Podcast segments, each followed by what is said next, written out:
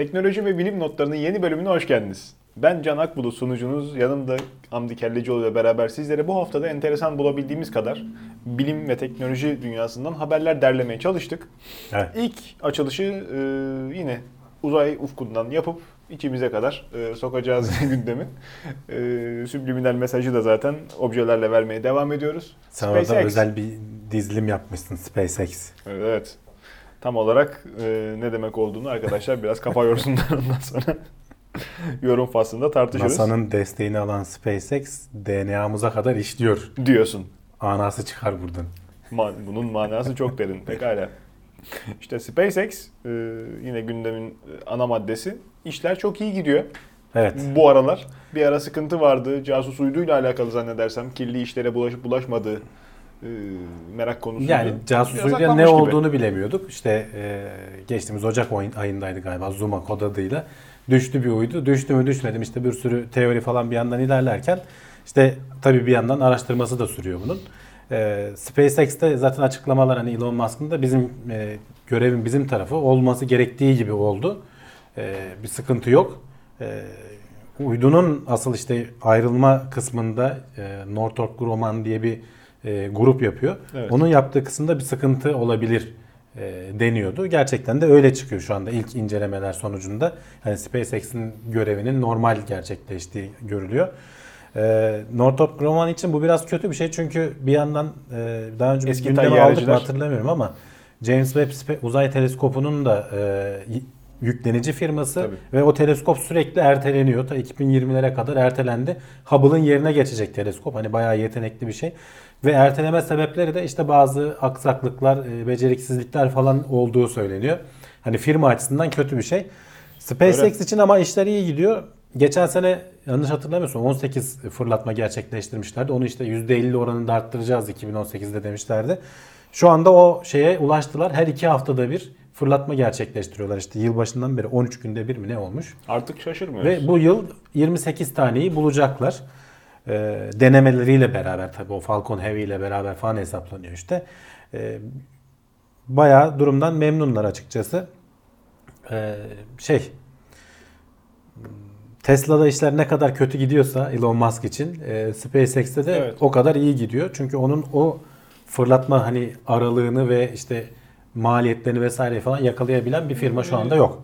Otomobil programlarından tanıyan arkadaşlar işte orada sık sık Tesla lafı geçtiğinde benim sinirlendiğimi, işte elime ayağıma hakim olamadığımı gözlemlediklerini söylüyorlar. Alakası yok. Benim adamcağıza yaptığı işe kinim yok. Tesla baştan zaten tutmayacağı belli. Pazarlama e, hamlesiydi. Bu ama öyle değil. Belki yani bu da, buna da başta öyle diyorlardı. Can öyle düşünme. Yani tarihi geri sar, şöyle iki bin sekizlere falan gittiğini düşün. O zaman düşün daha bir tane iki tane deneme uydusu fikir fırlatma ama aşamasında. Abi yani e, kendi uydumuzu kendimiz yaparız vesaire falan planları olduğu zaman SpaceX'te de aynı şey söyleniyordu. Ne zaman başarılı olmaya başladı? Tabii herkes arkasında diziliyor. Ortaya koyun. Tesla'da aynı şey değil. Tamam, Tesla'da çünkü zaten yapan ciddi rakiplerin var o evet, işlerde falan. Evet. Hani uzay endüstrisi biraz daha Tesla boş bir alan. Çoktan yapılmış, zaten hali hazırda var olan bir şeyi müthiş pazarlamayla nasıl e, yeniden icat edilmiş gibi gösterebileceğinin e, çalışmasıydı. Tesla'nın asıl amacı ucuz elektrikli araba üretmekti. Yani hmm. SpaceX nasıl işte ucuz roket üretmeye çalışıyor. Zaten. Asıl amacını da e, bocalıyor. Tamam. En başından beri söylediğimiz o. Yoksa ne elektrikli arabalar var, e, multimilyon dolar. E, sadece dergi tabii ama yani ha, henüz daha işte tam başarısız olmuş da denemez proje. Belki işte gene bir dışarıdan yatırımcılardan alacağı destek de şu aşamayı atlatabilirse belki üretim kısmında İnşallah e, sıkıntılarını olur, aşabilirlerse. Çünkü elektrikli otomobil dediğimiz şey gerçi bir taraftan da Ee, o konu derin. Lityum pil mevzu işin içine girdiği zaman olayın e, ciddiyeti bir anda değişiveriyor. Tabii tabii ama yani işte bir yandan da mesela bak Tesla deyip geçiyoruz biz, bir yandan da pil üreticisi Tesla aslında. Hani sadece araba gibi düşünmemek lazım. O ürettikleri pilleri biliyorsun evlere falan da satıyorlar. Tabii, tabii. Bir sürü aslında destekleyici yan şeyleri var, lityum sanayisi alten var o işin. Şu anda piyasada en kaliteli, en yüksek watt saat hacmine sahip, daha doğrusu birim hacmine en yüksek watt saat kapasitesi sunan piller Tesla'nın. O yüzden e, sektör lideri olarak kabul ediliyor. Çok ciddi yatırım yaptılar ama yatırım yaptıkları şey yaş zemin, lityum. Yani geleceği ama çok bir şey parlak olmuyor. E tabii. O, o merhaleyi atlatırsak zaten hızla yaygınlaşacaktır. Evet. Bir tarafta yine emekleme aşamasında olan bir mecra. Bizim memleketimizde bu sefer uzay çalışmaları. İTÜ. Oraya geçmeden önce o bir önceki haberin son kısmı var. Onu da söyleyelim de. Ee, uzay çöplerinin temizlenmesiyle ilgili bir haber hmm. var. Ee, bu son fırlatılan Falcon görevinde e, deneysel bir uydu gönderdiler uzaya.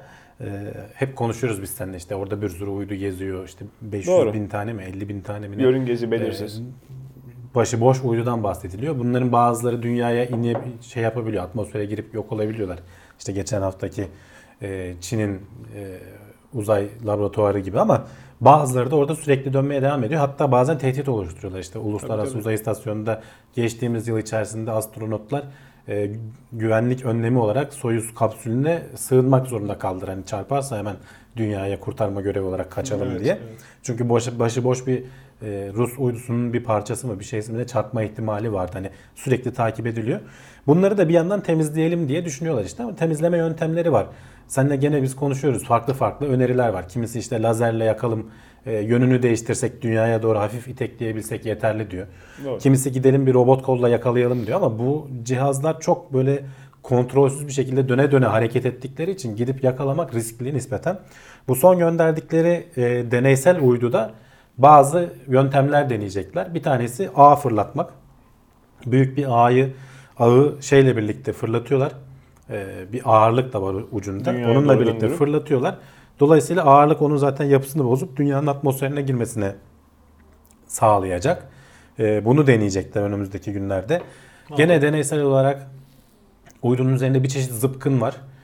Zıpkınla vurup tutup istediğin yere çekme gibi bir şey olabilecek. Ama tabii zıpkınla vurmak ağa göre daha riskli. Yanlış yerleri vurabilirsin. Hani yakıt tankına vesaire falan denk getirebilirsin.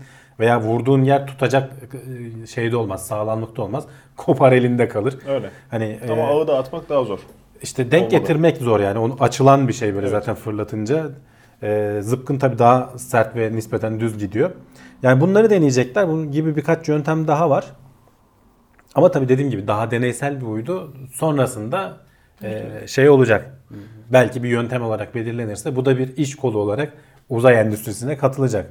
Deminki habere tekrar dönelim. Böyle haberlere döne döne gidiyoruz. Sarmallı oldu bu haftaki gündem. İTÜ'nün evet. deneysel uydusu Uvacusat.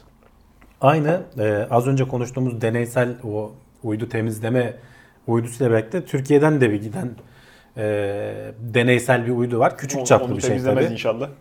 Yok. Yanlışlıkla. Bu zaten uzun süre uzayda kalacak bir şey değil. E, hani dünyanın atmosferinin durumuna göre altı ayla belki bir sene en fazla kalabilir uzayda diyorlar. Zaten küçücük bir şey. Yani üç kilo ağırlığında on santime on santime otuz beş santim işte şöyle. Olsun uydu e, mu? Uydu.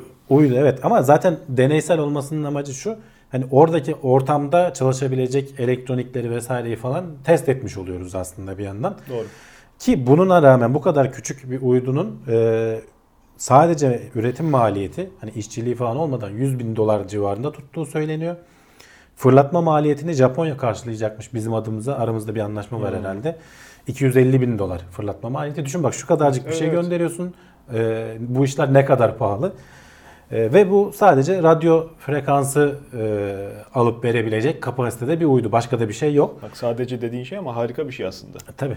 Kendi yazılımın, kendi kripton kimse müdahale Tabii. etmiyor. İşte kendi Tabii. teknolojin bir de işte onu etrafını şey yapmak, e, korumasını yapmak vesairesi falan. Yani oradan bir sürü bir şey öğreniliyor yani bu aslında. Bu çok önemli bir adım. Yani basit gibi duruyor. Diğerleri çok e, daha gelişmiş işlerle uğraşırken, onların peşinden koşarken İTÜ'nün hakkını, İTÜ'lülerin hakkını yememek lazım. Yine İTÜ'nün bir çok tane daha şeyi var deneysel. E, bu Falcon dokuzda mı gönderildi ondan emin değilim ama gene İTÜ'nün bir şeyi daha var. O uzayda bir yıl kalacak. E, kendi kendini temizleyen, na, tamir eden nano e, malzeme diyorlar. Gene işte uzay teknolojilerinde kullanılmak üzere özel bir malzeme tasarlamışlar. Eyvallah. Onu bir sene uzayda tutacaklar. Uluslararası Uzay İstasyonu'na sabitlenmiş bir şekilde tabii dış ortamda. Ne gibi İpanayla fırçalanan taraf ve diğer. Aynen o, o şekilde deneyini yapıp sonra günün birinde dünyaya geri dönecek o. Hı hı. İşte gelen o Soyuz kapsüllerinden biriyle birlikte. Yani aslında oradaki şeyi de kullanıyoruz bir şekilde imkanları da. Hani ufak ufak da olsa dediğin gibi sonuçta bir başlangıç. Muhakkak. Muhakkak. Bu işler ilerleyerek yani büyüyerek, hızlanarak artacak Türkiye'de. Yani bu şey gibi değil işte yerli otomobil yapacağız veya yerli uçak yapacağız gibi değil. Onu löngürt diye yapamazsın. İşte böyle küçük küçük adımlar atar. Bunlar gerçekçi ve yapılması çok güzel adımlar. Sen ne bileyim yerli alaşım yapacağız. Yerli haddahane yapacağız işte. Ee, titanyum dökeceğiz belki. Ama bir yerden Bu, başlaman lazım işte o adıma ilerlemek yerli için. Yerli titan, yani. Titanyum döksen önce ondan sonra uçağını yaparsın. Titanyumu dökebil. Onun Tabii, kalıbına o, o şeye gel. yapabil. Uçağı çizmek kolay çünkü üç boyutlu programda üretemiyorsun. Çizmek de kolay değil canım. Onun da tasarımı bir tane şeyi de. Yani ona, dediğin gibi malzeme kısmı için zaten asıl problem. Hayır, bu arada hani biz uzay ajansımız yok falan diyoruz ama e, Havacılık ve Uzay Teknolojileri Genel Müdürlüğü diye bir genel müdürlük var. Bu işlere bakıyor biraz yani. Tam bir hani ayrılmış ajans olamamış. Ne işle iştigal ediyorsunuz efendim? Uzay müdürüyüm. Uzay müdürüyüm evet. Havacılık ve Uzay Teknolojileri Genel Müdürlüğü. Onun aslında biraz hep böyle ön ayak olması işte. Mesela Japon Uzay Ajansı'yla e, O onun arasında imzalanan protokolle bu işler gerçekleştiriliyor. Tabii hani mesela Ulaştırma, Denizcilik ve Haberleşme Bakanlığı'na bağlı. O da böyle bir garip geliyor bana hep bu işlerin hani havacılığın falan da ulaştırma, işte ulaştırma haberleşme hepsi yana, bir arada tabii. olunca bir garip geliyor ama garip. Sonuçta mantıklı da aslında hani onun içinde olması. Ya mantıklı da işte çok genişlediği için artık bir e, özelleştirme de belki gerekiyor bir kendi alanında. Özelleştirme evet. dedim tabii çok kötü pişti oldu. O, o şekilde değil. Satmayalım diyorsan yani yok, kendimiz yok. Devlet kurumu olacak tabii yine. O uzmanlığı ayırma ee, iyi olacaktır. Ee, bir diğer haberimiz yine uzay çalışmaları. Virgin Galactic. Evet. Rakip firmalardan. Ara ara gündemimize gelen firmalardan roket biri o. Roket etkili uçuş. Evet. Test edecekler demiştik. Etmişler. Ee, bir önceki biliyorsun çok yüksekten serbest düşüş diyelim aslında. Hani güzelce süzülerek evet. inmişti yere. Herhangi bir itkisi olmadan bu sefer roket iticisini de işte ateşleyip çalıştırmışlar ve başarılı bir test gerçekleştirmişler. Ee, yirmi beş kilometreye kadar, yirmi beş bin metreye kadar yükselebilmişler. Ee, zaten bu testlerde işte üç beş kere daha bu roket testi yapıldıktan sonra artık onayı verilecek. Virgin Galactic için şey problemdi. Birkaç yıl önce uçağının işte ee, havada patlaması, patlaması demeyelim de dağılması sonucu pilotlardan biri ölmüştü. Evet. Onun üzerine işte çok gerilemişti hmm. proje. Zaten hani uzay turizmi için şey yapan, yarışan iki üç firma var. Biri işte Virgin Galactic, hep böyle zenginlerin kurduğu firmalar zaten. Biri Jeff Bezos'un, Amazon'un sahibinin kurduğu işte Blue Origin. O da gene bu turist amaçlı. Elon Musk'ın turist amaçlı pek değil ama ona da çevirebilir çünkü daha zorunu yapıyor aslında daha e, uzaya gönderme. Bu üçü hep kendi aralarında yarışıyor. Daha ben pek başka şey duymadım. Gerçi bu hafta daha yeni düştü bir tane iki bin yirmi yılında uzaya şey göndereceğiz diyorlar. E, otel açacağız diyen özel bir firma var. Geceliği sekiz yüz bin dolar olacakmış. Evet, evet. Toplamda on milyon dolara. Yıldızı mıldızı yok. Sen oraya gittiğine dua ediyorsun bütün o kadar para yerdikten eh, sonra. Hani dört kişilik işte kapasitesi var. İki de e, şey olacak. E, ne denir? Çalışan olacak. E, özel iza, uzay istasyonu şimdiden rezervasyonlar falan almaya başlamışlar. Ama işte on milyon dolarcıyı gözden çıkaracaksın.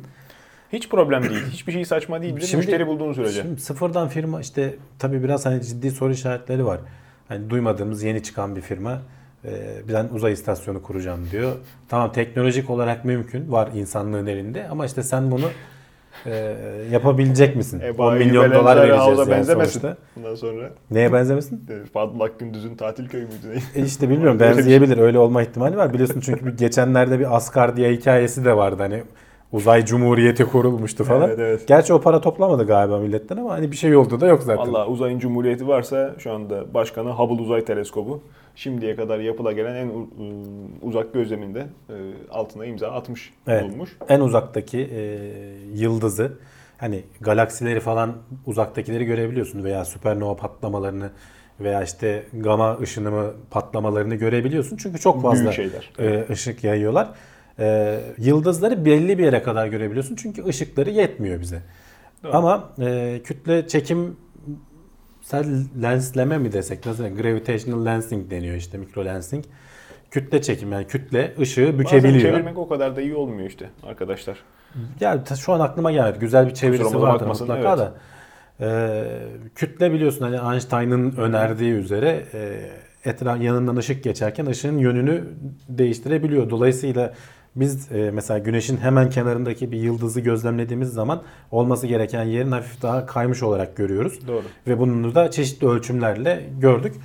Bunu başka alanlarda da kullanabiliyoruz. İşte mesela burada Hubble normalde bu kadar uzağa göremeyeceği halde bu dokuz milyar ışık yılı uzaktaki bir yıldız, tek bir yıldız yani galaksi falan değil, yani yıldız kümesi falan da değil, tek evet. bir yıldızı görebilmişler.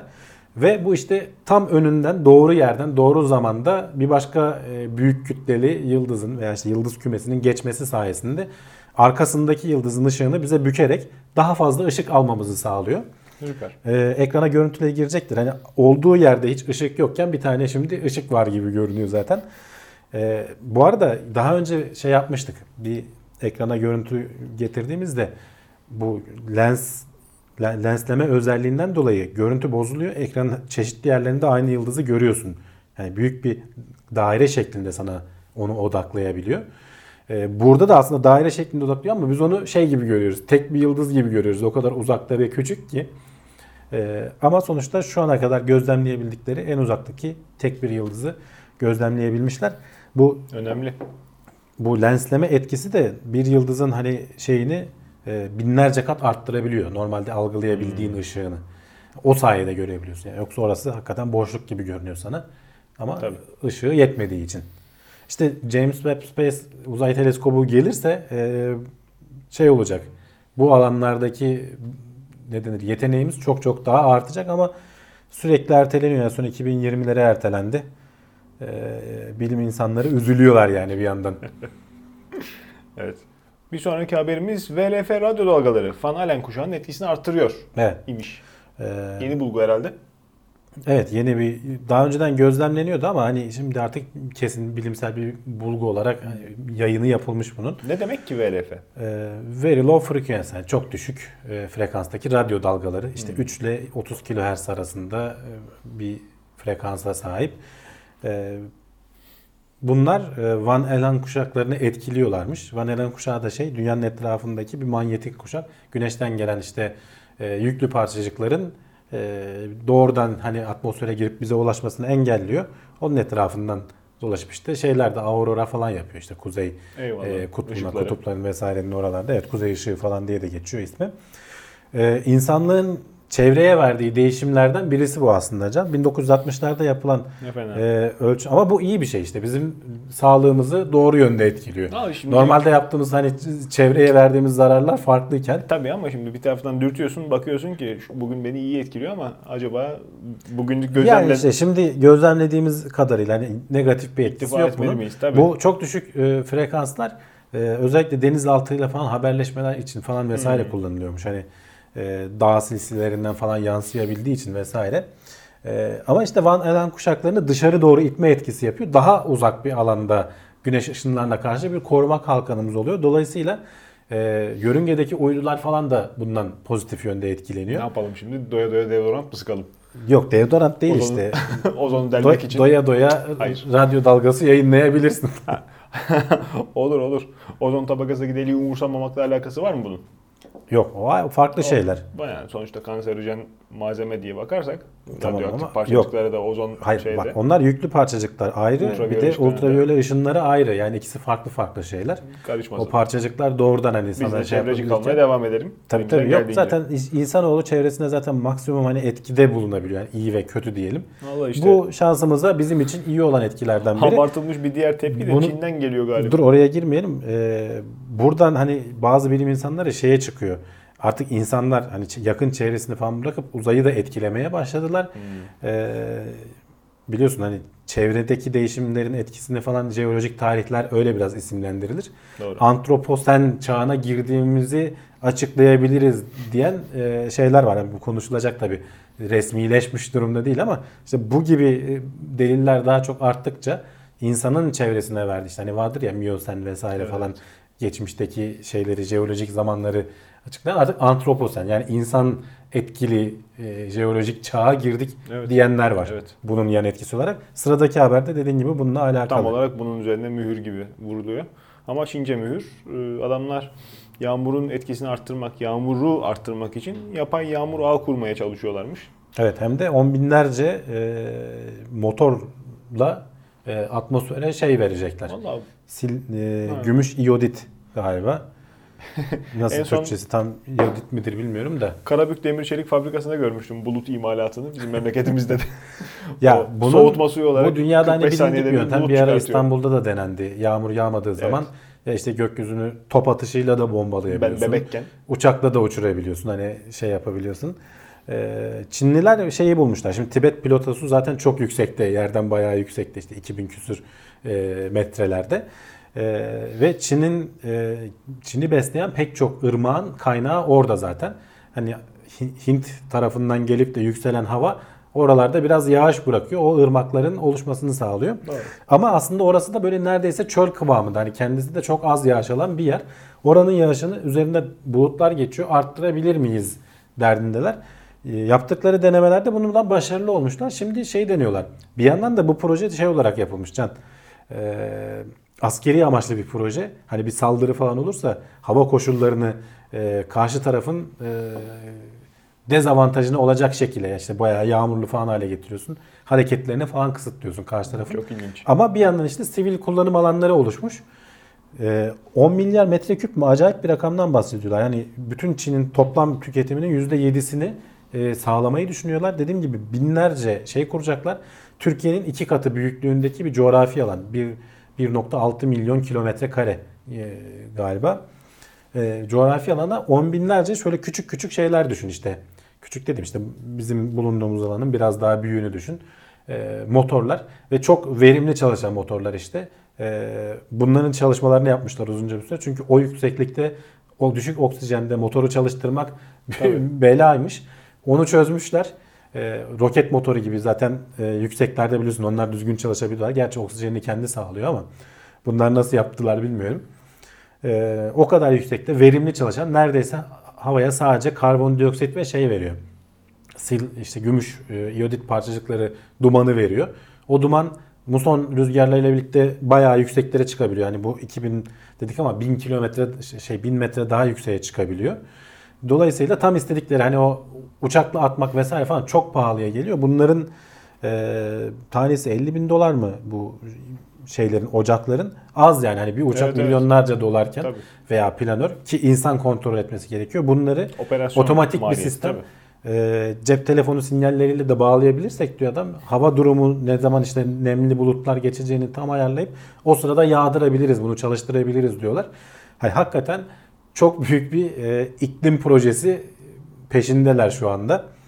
İlginç. Tabii hani şey diyenler var hala çalışıp çalışmayacağından emin miyiz? E, deneyip göreceğiz. Hani küçük yaptığımız küçük çaplı denemeler başarılı oldu. Hatta daha motor motoru çalıştırır çalıştırmaz e, kar yağmaya başladığı durumlar olmuş. Yani çok şaşırtıcı. Sanki sihir gibi diyor başındaki adam projenin. Bilmiyorum göreceğiz. Başka yerlere ne zararı olacak? Sen sonuçta oradaki nemi bir şekilde kendi toprağına düşürtüyorsun ama o nemin gideceği başka yerler var vesaire falan. Çok doğru. Hani bir bu yeri geldiğinde dur demek de isteyecek misin? İşte tabiatın dengesini bozup da bir yerden sonra işte buna diğer devletler ne yapacak? Sonuçta işte gitgide şeylerin azalacağını söylüyoruz. Suyun, hmm, e, tatlı doğru. suyun ciddi bir e, kavga nedeni olacağını söylüyoruz önümüzdeki yıllarda. İşte Çin çok büyük çaplı bir işe girişiyor. Bu başka yerlerde yapılmıyor mu? Yapılıyor ama bu kadar büyük e, etkisi olabilecek bir şey değil. E, Tibet platosundan e, kaynağını alan nehirlerin başka gittiği ülkeler var. İşte Pakistan, Hindistan vesaire çevresini düşün. E, oralarda sellere neden olabilir misin? Çok yağdırırsan vesaire falan. Hani denenecek ve görülecek bir şey. İlginç Para bir proje. Para kimdeyse onun düdüğü öter. Çin şu anda çok zengin. İstediğini yap, yapıyor, yaptırıyor. Yani evet. Sadece para da değil, güç de meselesi. Hani çevresini de onu dengeleyebilecek. İktidar tabii. E, çok kolay bir şey de yok. Hani öyle. Rusya belki biraz. Onların da bu taraklarda bezi yok. Ya aslında bir grup ciddi anlamda hani huylanıyorlardır ama pek yapacak bir şeyleri de yok yani. Para kimdeyse düdüğü o çalıyor. Bir grup bilim insanı da toprağın olmadığı yerde sebze yetiştirmiş Antarktika'da. Evet, güneş ve toprak yok hatta yani evet, tamamen Antarktika'da biliyorsun buzun üzerinde, karların üzerinde, konteynerin içinde. Kutup ayısı bile yok değil mi? Penguen yaşıyor. Kutup ayısı orada vardır ya bilmiyorum orada yok mu? Kuzey kutbunda var. Kuzeyde var, güneyde orası yok mu? Penguen oraya ulaşamamışlar mı? Kuzey daha mümkün, tamam. Güney o kadar lanet. O kadar doğru, daha fena. Büyük ama daha şey soğuk falan bir yer. Ee, bu proje aslında hedeflenen amaç hani yapılması istenen şey uzayda veya Mars gibi böyle zaten hani Antarktika kadar hatta belki daha kötü ortamlarda biz nasıl bitki yetiştiririz? Toprak e, ve güneş olmadan. E, küçük dediğim gibi bir konteynerin içine e, su şeyleri, yatakları yapıp hani topraksız tarım diyorlar ya, öyle bir sistemle. Güneşi de muhtemelen mor ötesi lambalarla falan yapmışlar. Bayağı dört kilo e, şey yeşillik, e, salatalık malzeme işte turp üretmeyi yemişler. Onlar resimlerini çekmişler ama herhalde yemişlerdir. Bayağı da taze görünüyor. E, yani bunlar tabii bu tarz çalışmalar işte daha çok uzayda oralara yerleşme falan durumları olduğu zaman e, neler yapılabilir veya geçen hafta konuştuk. E, toprak bozulması gibi bir durum söz konusu. Hmm. Gelecek yüzyıllarda belki evet. toprağa ihtiyacımız olmadan, ki hani İsrail'in falan da bu alanda çok ciddi çalışmaları var aslında. E, Hon, e, Hollanda'nın var. Honda'nın diyecektim. Belki onların da vardır. Onların da vardır kapatıyor. Belki de. Hollanda'nın var hani ciddi böyle e, verimliliği arttıracak çalışmaları. E, bunları Almanların çalışması sanırım. E, ama Antarktika'da yapmışlar. Evet tabii. E, güzel bir şey bir taraftan. İşte böyle haberlere pek sık rastlamıyoruz. Hani uzayla sağlık dünyasını böyle kademeli geçiş için aynı potada eriten çalışma. Bir sonraki haberimiz bakterilerle alakalı. Dirençlenen gün geçtikçe evet. antibiyotik direnci yükselen bakteriler. Her bu hafta sefer, konuşuyoruz. E, yani. Her hafta e, yeni bir antibiyotik e, nasıl geliştiriliyor falan haberlerini yapıyoruz. Yani farklı yöntemler bu bakterilere karşı nasıl yapabiliriz diye. Niye? Çünkü ciddi bir sorun var. İşte Amerika'nın Hastalık Önleme Merkezi, C D C diye geçiyor. Dizilerde falan duymuşlardır. Ee, böyle bir biyolojik saldırı veya bir şey olduğu zaman hemen e, hmm. C D C devreye girer. Amerika'nın işte bu Hastalık Önleme Merkezi e, bir araştırma yapmış. Geçtiğimiz yıl e, dirençli bakterilerin neden olduğu hastalıklarda ciddi bir artış e, gözlemlediğini söylüyorlar. İşte iki yüz yirmi bir vaka galiba şey yapmışlar, karşılaşmışlar ki hani önceki yıllarda çok çok daha az bu. Bunun uzmanlar ciddi hani gelecekte sorun olacak değil artık kapımızda diyorlar bu antibiyotiğe dirençli bakteri sorununun. Tamam, çözüm yollarını da bir yandan işte ilerletiyoruz. Farklı farklı geçtiğimiz haftalarda konuştuk, sürekli bu konuları araştıran bilim insanları da var ama tehlikede ciddi anlamda kapımızda. Türkiye'de antibiyotiği gereksiz kullanımda Avrupa'nın birincisi. Hani diğer dünyadaki durumu nedir bilmiyorum ama Avrupa'nın birincisiydi bir ara. Sağlık Bakanlığı önlem aldı ama hala eczanelere gidip bana antibiyotik ver diyenler var. Ama alamıyorsunuz o şekilde. Doktorların yazması lazım. Doktorlara olan zorla oldu. Yazdırılıyor. Olan oldu artık tabii. Yazmadığı zaman başka doktora gidiliyor. Çünkü doktorlarda da böyle bir durum var. E şimdi işin mutfağında olan takipçimiz varsa tıbbiyeden bize belki kılavuzluk etmek isterler. İlaçların dozajıyla alakalı maliyet ayarlaması yapıldığı da zaman zaman söyleniyor. E nerede o eski ilaçlar gibi insanlar diyebiliyorlar. Eskiden işte soğuk algınlığımı, şeyi, kırıklığımı bilmem ne hapından iki tane içtim mi geçirirken hmm. şimdi artık gidiyorum alıyorum saman gibi. Ondan sonra ya o adam da antibiyotiğe mi dönüyor acaba? Yani bir taraftan hani ince bir şey yapmaya çalışırlarken öbür sorunu mu körüklüyorlar? Nedir? Yani bu konuda spekülasyon da yapılıyor. Bununla bağlantılı olarak şey söyleyeyim. Denk geldiğim için söylüyorum. E, muadil ilaç falan diyorlar ya mesela. Bazı muadil ilaçların e, özellikle etken maddelerinin etken olmadığını söyleyenler var. Evet. Hani bu araştırılmış bir şey değil. Sadece bilen varsa söylesin evet, bize. Evet. E, aynı orada da mesela Çin üretimi e, yeterince etkin olmayan miligramı falan tutuyor. Evet, içinde o madde var görünüyor ama o gerçek şey kadar etkili olmadığını söyleyenlerle ben karşılaştım. Ya işte hani onu almayın, bunu alın şeklinde. İzmir'de satılan kendi da, tecrübelerine dayanarak söylüyorlar tabii, yani. İzmir'deki eczanede satılan da aynı ilacın, aynı ambalajın Elazığ'daki eczanede satılanın içeriğinin farklı olduğunu dahi söylüyorlar. İnsanlar çok evet. şey söylüyor ya ama işte, ne kadarı doğru, ne kadarı yanlış. Ya tabii hani sonuçta bunu bizim bileceğimiz bir şey değil. Bunu e, Sağlık değil, Bakanlığı'nın tabii. ciddi bir değil. şekilde takip etmesi değil. lazım. Ama işte bu söylentilerin çıkmasına da engel olabilmeleri lazım. Zira ya, söylenti yani, her zaman çıkar ya. Yapacak bir şey. İnsanlar öyle rahatlar ki yani her şeyi Bak konuşmak işte konusunda. Bu gerçek şu anda çok ciddi sıkıntı. Antibiyotikten dolayı çok daha kolay hasta oluyor, zor iyileşiyoruz. Asıl sıkıntı şu anda şey antibiyotik alamamak. Hani e, istiyorlar yani, ama işte grip gibi hastalıklarda da aynı şey var. Antibiyotik etkili olmuyor çünkü virütik oluyor bazıları. E, tabii, yani tabii. doktor onu bilerek yazmıyor sana.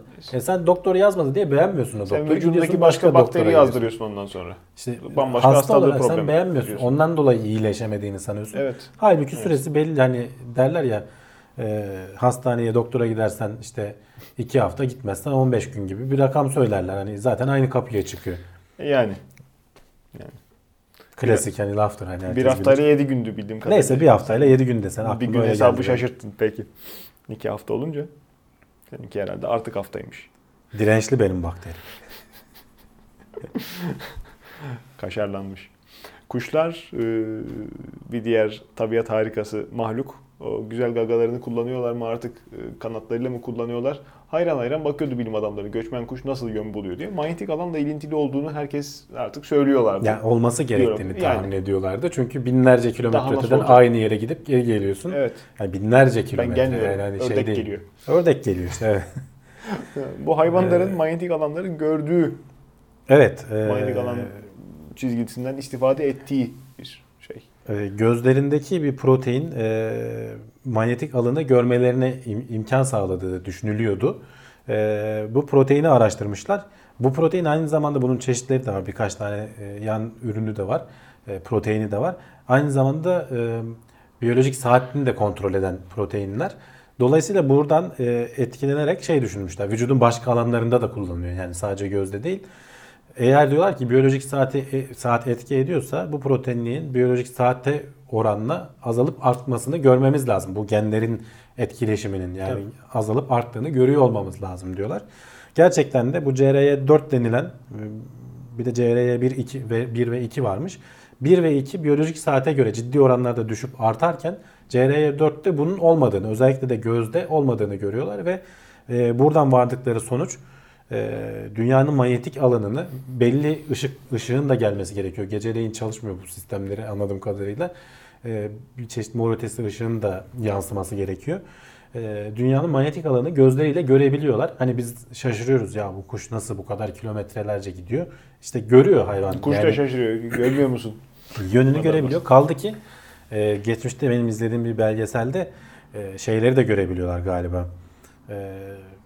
Dünyanın belli yerlerindeki çok böyle stabil hava akımları var. Hmm. İşte iki hava akımı birleşiyor, bir sıcak şey oluşturuyor. İşte, ee, termal sütun. Evet. O, onları yakalayıp zaten yükseliyorlar. Hı hı. Sonra süzülerek devam ediyorlar mümkün olduğunca. Ha, termal... Onların yerleri de kabaca belli oluyor. Onları da takip edebiliyor diyorlar. Modelcilikten bildiğim kadarıyla termal sütunu görmeye de çok gerek yok. Zaten içine girince abi yükseltiyor. He. Ama uzaktan hani yön bulmak için belki tabii. görmen gerekiyordu. Doğru, eyvallah. Belki onları veya dediğin gibi belki de hissediyorlar. Bilmiyorum, onu o belgeselde sanki görebildikleri anlatılmıştı. Görüyordur da hissediyordur da. İkisi ee, beraber niye olmasın? Burada bir de hani ekrana görüntüsü girer. Hani tahmini görüşleri nasıl olabilir diye bir şey çizilmiş. Tabii bilemiyoruz yani kuşlar bize anlatamadıkları için ama olmayan rengi nasıl anlatacaksın? Heh, yani. Renk körüne yeşil anlatmak renk değil de işte sanki böyle bir karaltı falan gibi çizmişler bu evet. görüntüde.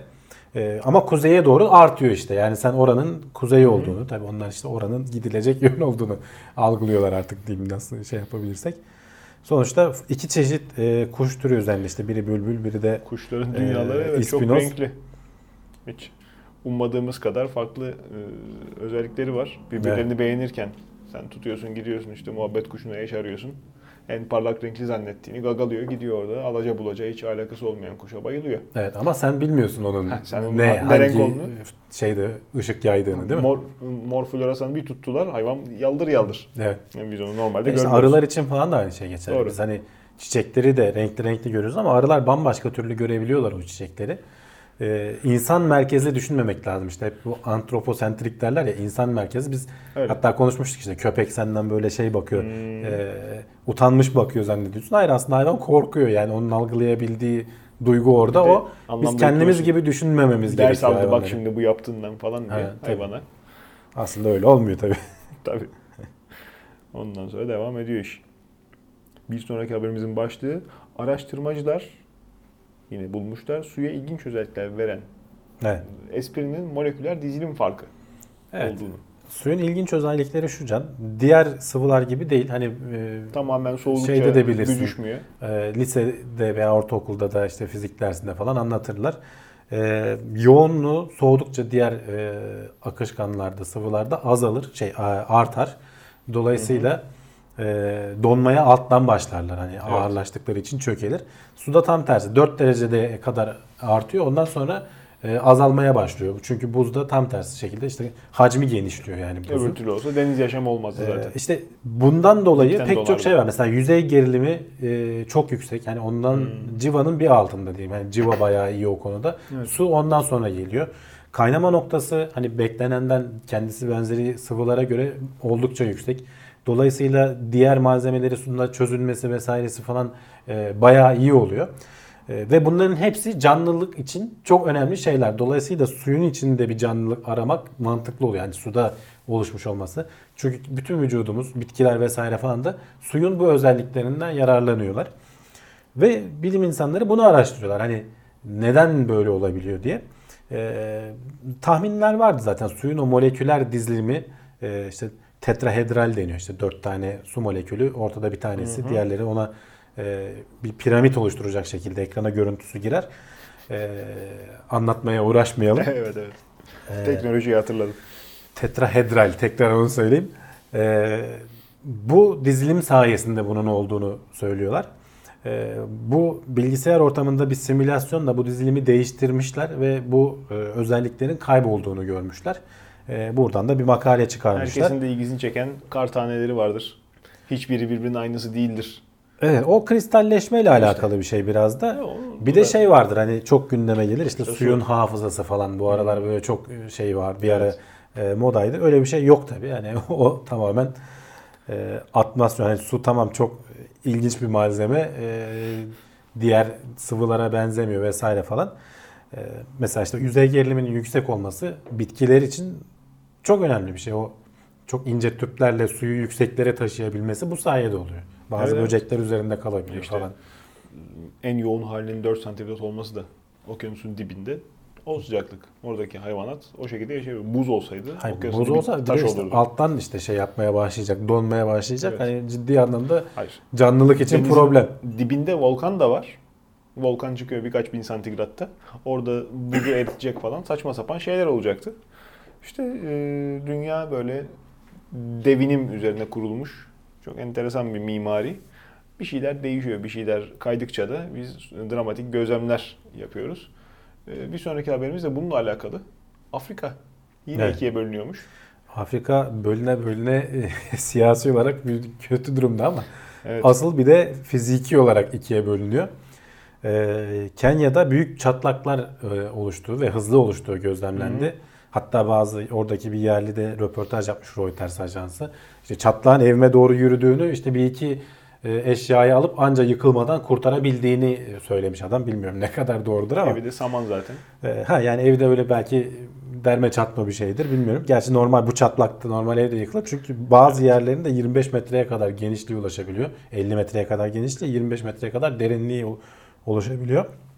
Sebebi şu, e, sen jeoloji okudun biliyorsun hani pla, e, tektonik plakalar Şimdi hareket halindeler. İzleyenler okumadı büyük çoğunluğu o yüzden onları anlatıyoruz. Tektonik plakalar hareket halinde, dünyanın üzeri sabit değil. Dünya altındaki magmanın konveksiyon Şimdi, hareketleri etkisiyle ev o plakalar hareket ediyor. Olacak da e, kaynamakta olan sütün üzerindeki kaymak gibi aslında. Hı. Yapısı Yo, itibariyle. Güzel, evet. Çünkü yok hani süt kaynatmayan bilmez. O yüzden o pelte kıvamında bir şeyler işte bizim bu üzerine beton kazık çaktığımız çok sağlam hissettiğimiz yer dediğimiz şey o pelte. Yani incecik Alttan, bir şey zaten. Yani kabarcık çıktı mı işte deprem oluyor, yıkılıyor falan. Şimdi onlar senede birkaç milimetre süratle birbirinden uzaklaşıyorlar. Yani çünkü bir sürekli bir içeride bir akım var. Çünkü Hı-hı. çekirdek daha sıcak. Yukarılara çıktıkça soğuyor. İşte. Aynı odanın içindeki hani sıcak havanın E, hareketi gibi. Biri öbürüne omuz veriyor, hareket, itiyor, patlıyor, dağ oluyor. Tabii işte, kıtalar, o üstteki kıtalar işte Birkaç bu hareketten dolayı önce. hareket ettikçe bazıları giriyor işte. Birinin altına giriyor. Hı hı. Mesela az önce Tibet platosu dedik. Hindistan'ın oraya girmesiyle oluşuyor Öbür aslında. Tibet platosu bir anda yükseliyor. Onu buradan dürttün, burası açıldı ne oldu? Mariana Çukuru. Tabii orta taraf işte okyanusun hı hı. ortasında genelde zaten. Evet. E, o da yeni aslında şey oluşuyor orada sürekli. Orada e, da mağmadan işte dediğin gibi. Kabuk oluşuyor. Evet. Ee, ama işte bu hareket sürekli devam ediyor. Ee, bizde de mesela e, Türkiye'nin kuzeyinden geçen o Kuzey Anadolu fay hattı da aslında Anadolu'nun güneyi sonradan gelip yukarıya evet. Afrika kıtası uzun vadede mesela Akdeniz'in tamamen yok olacağı söyleniyor. Siyasi gündemle çok e, alakasız gibi dursa da aslında Arabistan bizi Avrupa Birliği'ne girmemiz için alttan dürtüyor. İttiriyor değil mi? Sürekli destek veren yerde. Ama işte ee, bu İstanbul depremini tetikleme İstanbul şeklinde. Depremi değil. Esas o bütün Kuzey Anadolu zaten onunla şey. İşte yaşanmış hadise doksan dokuz depreminde. kırk beş saniye kadar sürmüş ya. Orada hmm. beş metre biz Avrupa'ya doğru ilerlemişiz. Evet işte gireceğiz çünkü kapısındayız diyorsun yani. Viyana'ya kadar değil. Adım adım gidiyoruz. Ee, kaya sonuçta homojen bir yapı değil.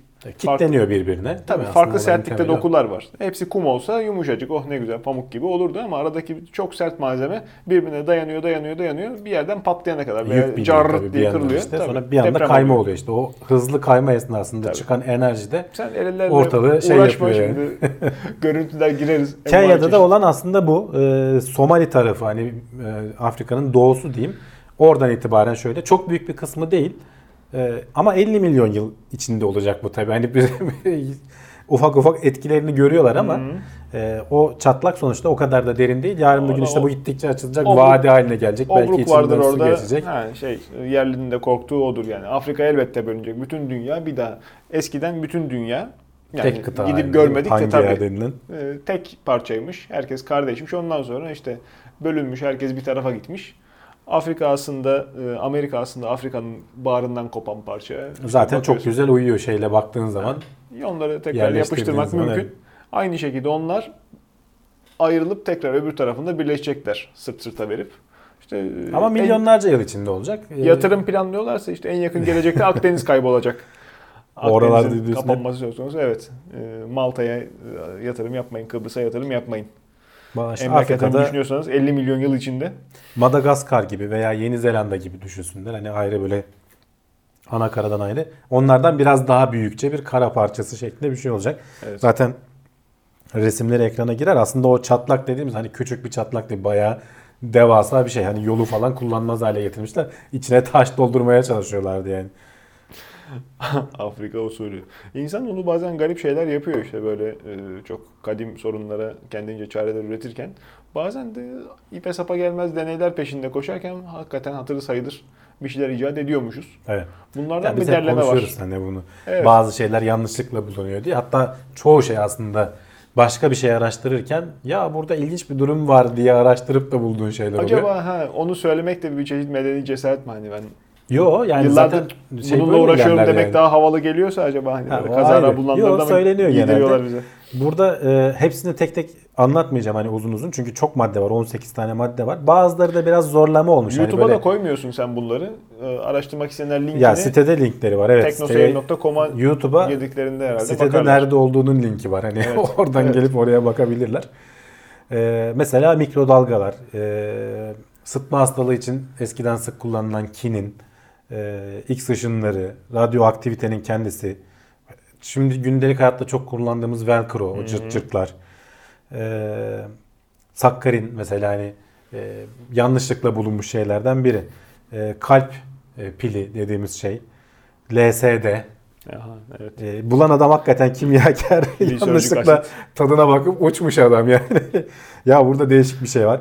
Şu çocukların oynadığı oyun hamurları aslında çok ilginç yani adamlar. Eskiden duvarlar çok is oluyormuş işte evin içindeki sobadan vesaireden falan. Onu temizlemek için şey yapmışlar. Deterjanlı e, kil. Onu böyle duvara yapıştırıp yapıştırıp sürüyorsun. Hayır olmuş ama zamanla duvar kağıdı yerine boyama teknolojisi gelişince adamlar işsiz kalmış. Biri demiş ki öğrencilere vermiş bir e, öğretmen. Öğrencilerin çok hoşuna gidince ya demiş bunun içinden deterjanı çıkarın, renklendirin. Biz oyun hamuru diye satalım. E, ismini de o koymuş. Play-Doh almış başına gitmiş mesela. Ee, geçtiğimiz haftalarda konuştuk yani işte penisilin e, tatile gidip geliyor bir yerde bakterilerin gelişmediğini görüyor hmm. Alexander Fleming. Viagra gene bir kalp hastalığı için aranırken kalp. Erkek hastalar üzerinde başka e, etkileri olduğu görülünce vay burada ilginç işe yarar bir şey var deyip kullanılan şey. İnsülin e, bir köpeğin e, pankreasını almış bir doktorlar bir sebepten dolayı bilmiyorum şimdi ayrıntısını okumadım. Ee, köpeğin e, idrarına e, sonradan sineklerin ekstra uçuştuğunu fark ediyorlar. Köpek diyabet olmuş aslında. Hani sen o insülin salgılayan şeyi alınca evet. e, oradan e, pankreas aslında pankreasın sindirim üzerindeki şeyini araştırırlarken onu bulunuyor bir şekilde insülin hormonu köpek. Sonradan. E, lastiklerde falan bilirsin, araba lastiklerinde volkanizasyon diye bir işlem vardır. O gene yanlışlıkla bulunduğu söyleniyor. Mısır gevreği tam başka bir şey yaparken, bir hastane yemeği yapmaya çalışırken kaçırıyorlar dozajını. Böyle güzel gevrek bir şey oluyor. Ya bunu biz böyle satarız diye. Hatta önce e, arpadan galiba yaparlarken mısıra çevirmeyi beceriyorlar bir şekil. E, teflon aynı şekilde, süper yapıştırıcı aynı şekilde. Arabaların bu camları biliyorsun, korumalı camdır. Gene o da yanlışlıkla bulunan hmm. şeylerden biri. Kırıldığını görüyor. Bir deney tüpünde bir malzeme yaparken düşürüyor. Çatlıyor cam ama kırılmadığını görüyor. İçinde o plastik ne güzel kapladı ya, biz bunu nerede kullanabiliriz'e geliyor. Aynı şekilde vazelin e, petrol işçileri e, makineleri bozan bir yağdan bahsediyorlar ama onun bir yan etkisi olarak işte şeyleri iyileştiriyor. Cildimiz pamuk gibi oluyor diye. Bunu biri alıp kullanmayı şey yapıyor. Zaten parafin yağı diye de geçer bilirsin. Tabii. Ee, Yani bunların hepsi aslında bambaşka şeyler araştırılırken bulunan. Vallahi düşündüm demin, acaba hani otomotivde de var mı böyle bir şey diye. Dikizay nasıl aklıma geldi? Ee, otomobille yarış yapılan dönem daha ilk başladığında zaten otomobilin icadıyla beraber hemen e, yarış fantazisi sarmış insanları. Daha evvelinde bisikletlerle atlarlar. Zaten iki otomobil varsa hocam bir tanenin mutlaka yanına bir, bir yarış vardır diyorsun orada. İşte o, o dönemde e, bir kadın, tabii zengin e, sporu o zaman. Bir kadıncağız süsüne, görüntüsüne çok önem veriyor. Konsola bir tane ayna yerleştirivermiş. Konsol dediğimde tabii hmm. her taraf açık. Diğer yarışların tabii ilgisini celbetmiş. Kadıncağız kendini kontrol etmek için orada ayna kullanırken hmm. arkayı görmenin çok zekice bir yolu olduğunu fark ediyor. O günden sonra bütün arabalara ayna konmuş diyebiliyorum. Ya işte evet. Bu az önce söylediklerim de bazıları hani biraz şehir efsanesi de olabilir. Ha, çünkü kalem... o Çin'in mesela işte yerliler ağaç e, yiyormuş veya ağacın işte altındaki sudan içmiş. Sıtma hastalığı bir anda iyileşmiş oradan falan. Yani işte biraz bazıları zorlama olmuş listede ama güzel bir liste. E işte pilot kalemden de bahsedilir ya. Hani doğruluğu ne derece doğru tartışılacak bilgiler oluyor arada. Evet. İşte neymiş efendim? Uzay çalışmalarında yer çekimde tükenmez kalemi yazmıyormuş. NASA milyar dolar harcamış. Pilot kalemi geliştirmiş. Ruslar kurşun kalemle Ruslar işi kurşun çözüyormuş. Kalemle işi çözüyormuş falan gibi. Yani teflon tavanın da uzay çalışmasından devşirildiği, bilmiyorum ya böyle şeyler. Teflon malzemesi işte böyle e, buradaki listede var, yanlışlıkla bulmuştur ama onun hmm. kullanım alanı önce uzaydır çünkü muhtemelen pahalıdır. E, Zaten şeyi biliyorlar, tabii. çok güzel e, yalıtkan bir madde olduğunu biliyorlar. Şimdi ama yasak teflon tava. Azbest. Çizmediysen yasak işte, değil. Çizersen. İllaki çiziyorsun. E, illaki çiziliyor. Sen çizmesen bulaşık makinesine farklı, sokuyor farklı yenge. Farklı maddeler var. Bir şeyler oluyor. Yani onlar insanoğlunun e, garip özellikleri e, işte. Sen de bir sonraki habere şizofreniyi tanımlamışsın. Bazı insanlar kendi kendilerinin ikizidir diyerek. Ee, veya psikolojik bir durum değil canım. Bayağı bildiğim biyolojik bir durum var. Nasıl oluyor da oluyor? Ee, anne karnında, yani buna hani tıbbi ismi tetragametik kimerizm diye. Kimerizm hmm. e, kendi kardeşini özümsemen aslında. Yani anne karnındayken e, iki... Eyvallah. şey birleşiyor. Tetragamet olduğu zaman, gamet biliyorsun sperm veya yumurta hücresi. Dört Hı. yumurta hücresinin iki tane bireyi oluşturuyor. Bunlar normalde ikiz doğacakken öyle bir şey oluyor ki anne karnında bir araya geliyorlar yanlışlıkla. Ve birbirleriyle kaynaşıyorlar. Ee, işte o anki hormonların vesairenin etkisiyle kimisi vücudun bir kısmını oluştururken kimisi vücudun başka kısmını oluşturuyor. Evet. Ee, burada mesela bu ve tek bir birey doğuyor sonunda ama iki tane genetik yapıdan oluşuyor. Normalde iki kardeş olması gerekirken bir bireyde iki kardeş birleşiyor. Yapışık tek adam diyorsun. Ve bunlar normal hani hayatlarını devam ettiriyorlar. Öyle senin dediğin gibi şizofreni vesaire falan gibi durumlar oluşmuyor ama ilginç şeyler oluyor. Mesela vücudunun yarısı, e, burada bir şey var. Biriyle röportaj yapmışlar sanırım. Diyor ki vücudumun yarısındaki uzuvlar ötekine göre biraz daha büyük diyor. Veya yarısındaki derinin rengi biraz daha farklı tonda olabiliyor. Veya orada vücudunun yarısında tam böyle ortadan ikiye olmak zorunda değil. değil. değil. Birleşmeyle alakalı. Gibi, yamalı yumalı. Ee, yarısında şey olabiliyor. E, bazı alerjik reaksiyonlar oluyor. Öteki yarıda olmuyor mesela. Hatta çok ilginç. E, adamın birinde e, bir çiftin çocukları oluyor. Çocukların kan grubunun e, çiftin kan grubuyla hiç alakasız olduğu e, tespit ediliyor. Bunun üzerine ta, t, e, genetik test yapıyorlar. Hani anne babada bir şey var mı? Çocuk babaya yüzde yirmi beş çıkıyor. Normalde hani çocuğun babası Sıkan amcası gibi bir durum oluyor aslında. Evet. Ama hani normalde yüzde elliye uyumlu çıkması lazımken yüzde yirmi beş çıkıyor. Hani amca olması durumunda. Ama yok adamın kardeşi.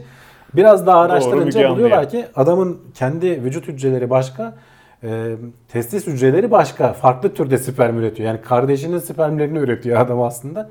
Yani böyle bir vücutta iki tane insanın olduğu, e, buna da işte ikizi, bir bedende ikiz diyorlar. Tetragametik kimerizm şeyde. Farklı ışıkta bakıldığı zaman da işte bizim gözümüzün aşina olmadığı dalga boyunda insanın derisinin yamalı göründüğü de.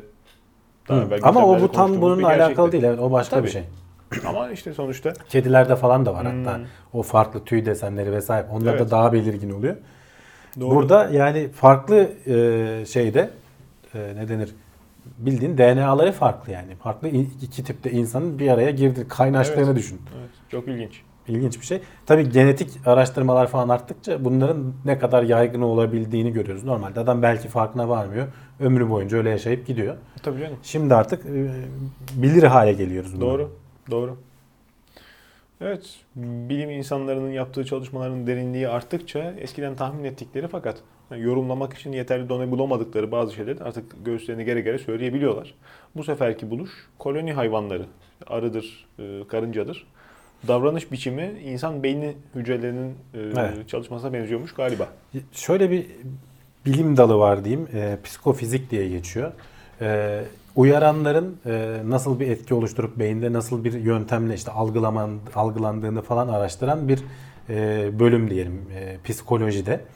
E, psikofizik uzmanları bir nörona işte nasıl bir etki yaptığında ne gibi sonuçlar oluşuyor? İşte o beyin ona komple nasıl tepki veriyor? Bunu araştırıyorlar. Ee, bir grubu da e, arılar üzerinde şey yapmışlar. Her bir arıyı bir beyin nöronu gibi düşün. Sonuçta gidiyor bir yerden bilgi alıyor. Mesela yuvamızı nereye kuralım? İşte etrafı gidiyor, geziyor. O bilgiyi alıp getiriyor. Kovandaki diğer arılarla paylaşıyor sonuçta. Ve bir karar veriliyor topluca. İşte tam olarak aslında tek bir nöronun ateşleyip evet. beynin topluca bir şeye karar vermesi. Bunun içinde belli e, şeyler var, teoriler var psikofizik alanında. E, bu teorilerde mesela e, bilgi ne kadar yüksek kalitedeyse karar vermen o kadar hızlı oluyor. Bilgi kalitesi düşerse bu insan için de hani kendinden düşün. Evet. E, başka ne vardı? Şöyle bakayım. E, iki bilgi işte arasındaki fark ne kadar azsa e, karar vermekte o kadar zorlanıyorsun. Hani iki şey geliyor, iki seçenek geliyor. Arasındaki kalite farkı hmm. ne kadar azsa karar verme süren uzuyor gibi. Böyle üç tane şey var. Şimdi üçüncüyü hatırlayamadım. Gene bununla alakalıydı. Hani bilginin kalitesiyle alakalıydı.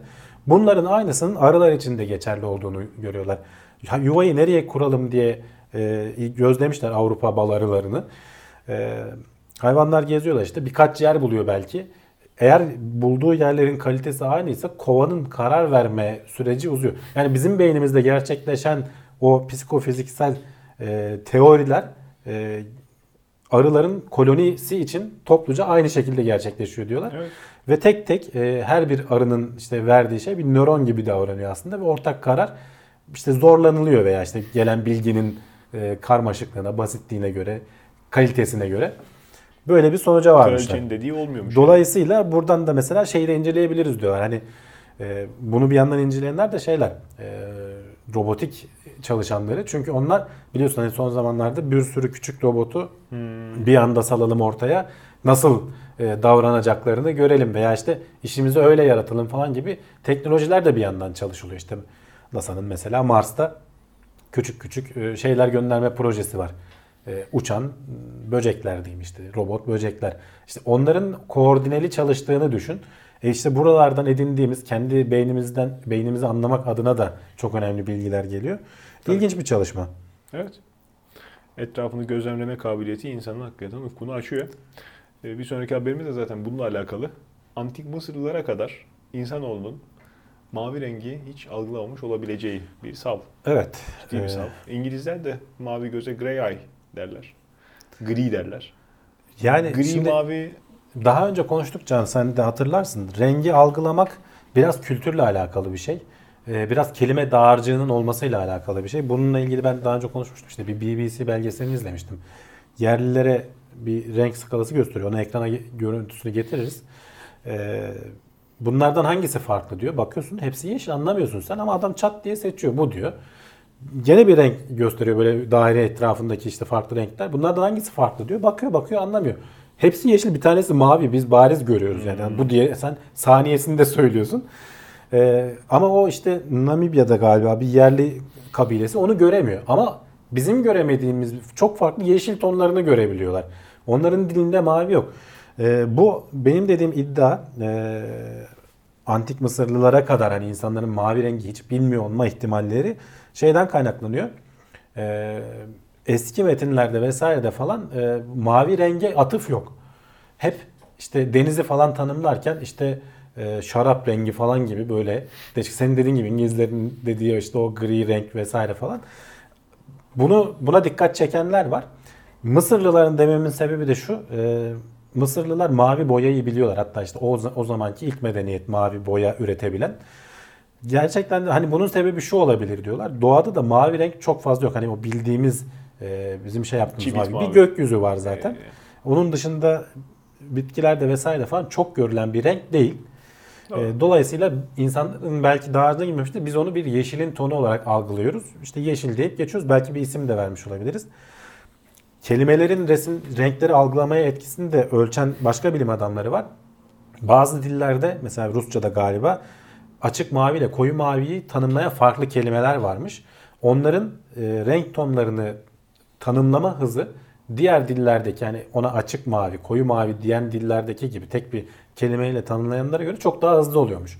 Algılayıp cevap verme. Hani kelime dağarcığının rengi tanımlamaya, evet, algılamaya etkisini ölçmüşler. Beynimizi küçük küçük programlıyoruz hep.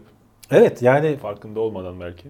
O şeyde de çok ilginçti. Gerçekten adam gösteriyor şeyi. Yani mavi ya bariz yani biz görüyoruz. Zaten söylüyorsunuz. Siz diyor bunun mavi olduğunu görüyorsunuz diyor. Yerliye gösteriyor. Bakıyor bakıyor göremiyor.